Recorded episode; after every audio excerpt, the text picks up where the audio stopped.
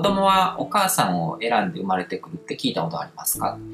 体内記憶の話や、生まれる前にいた場所には大仏様のような人がいたとか、そこから地上を見ていてお母さんを選んできたとか、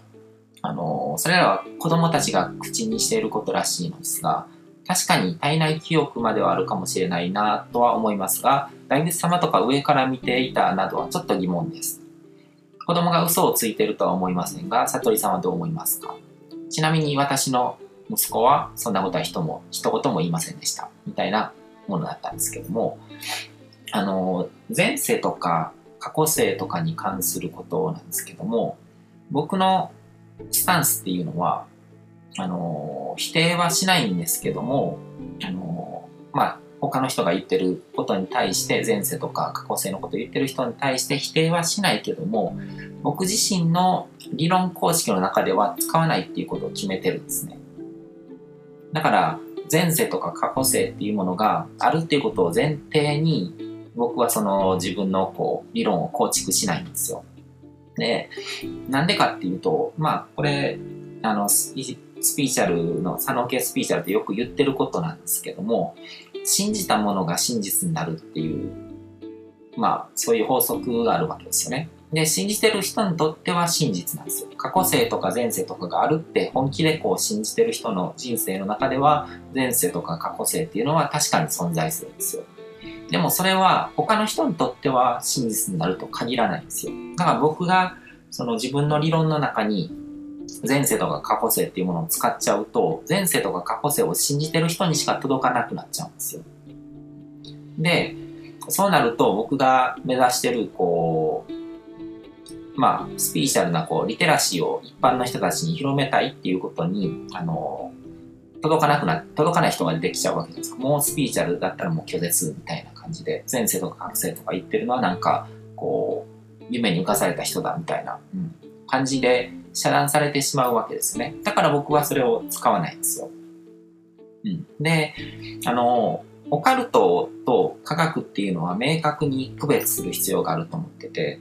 でオカルト、まあちゃんと科学的に証明されてないことを便宜的に今オカルトって言おうと思うんですけども、オカルトの押し付けっていうのはまさにあのカルト宗教とかと変わらないんですね。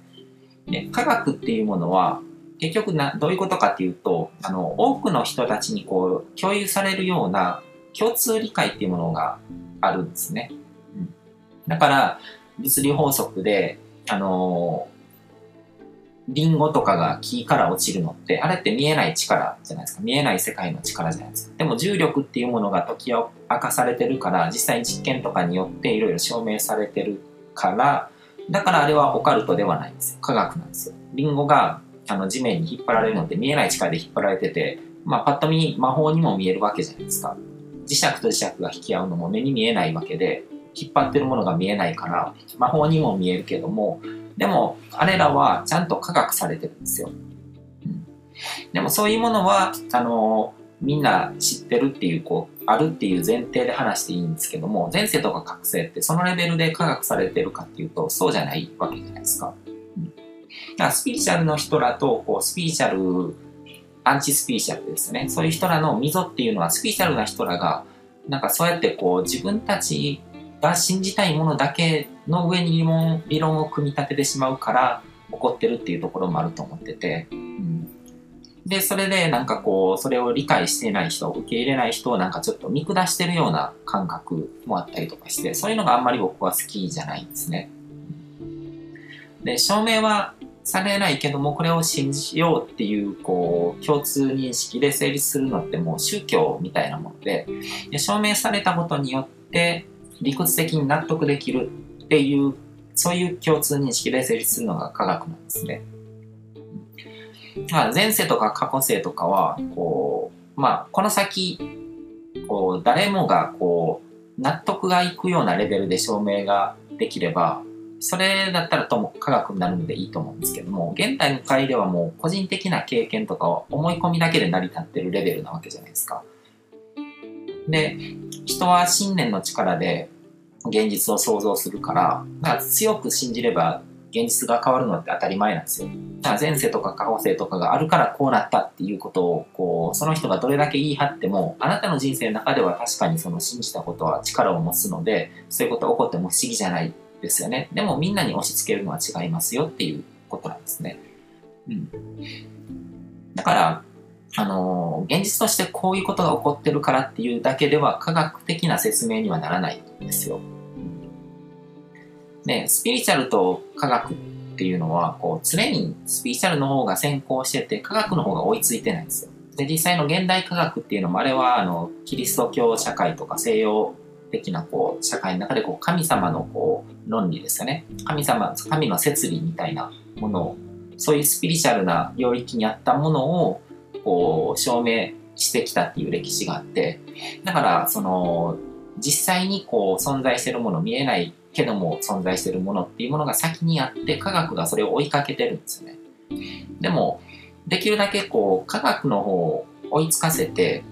ちゃんと整合性の取れたものを中心に理論を構築していかないと、オカルトの罠にはまっちゃうんですね。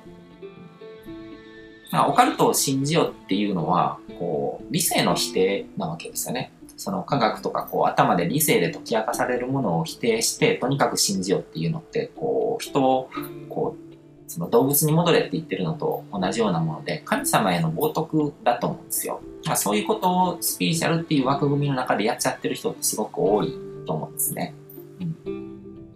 で、あのー、最初の、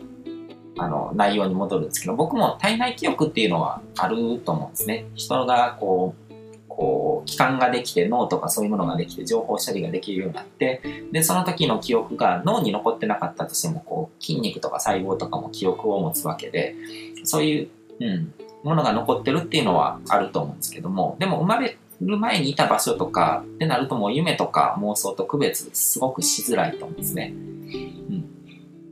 でだから前世とか過去世っていうのも現段階ではファンタジーの要素がすごく高い。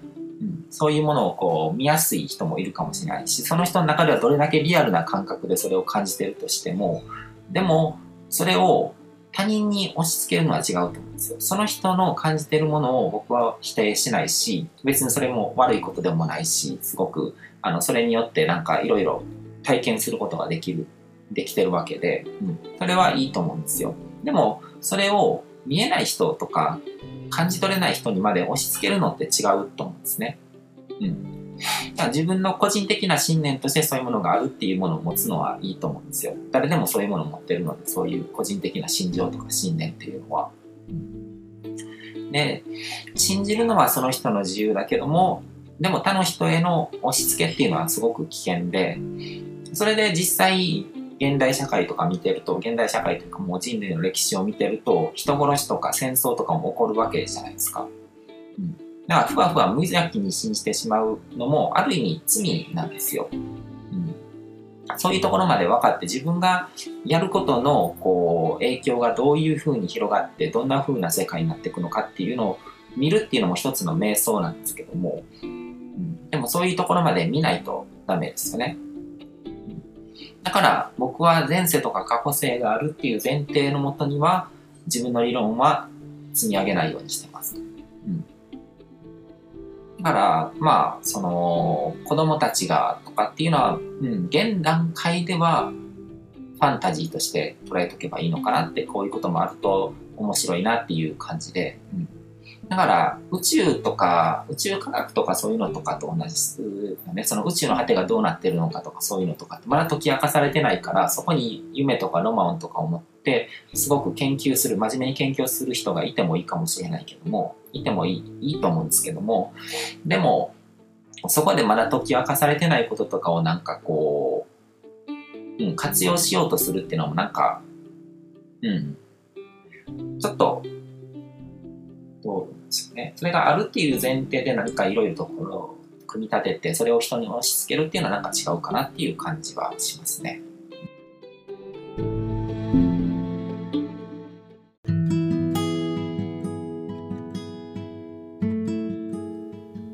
今回も最後まで聞いていただいてどうもありがとうございます。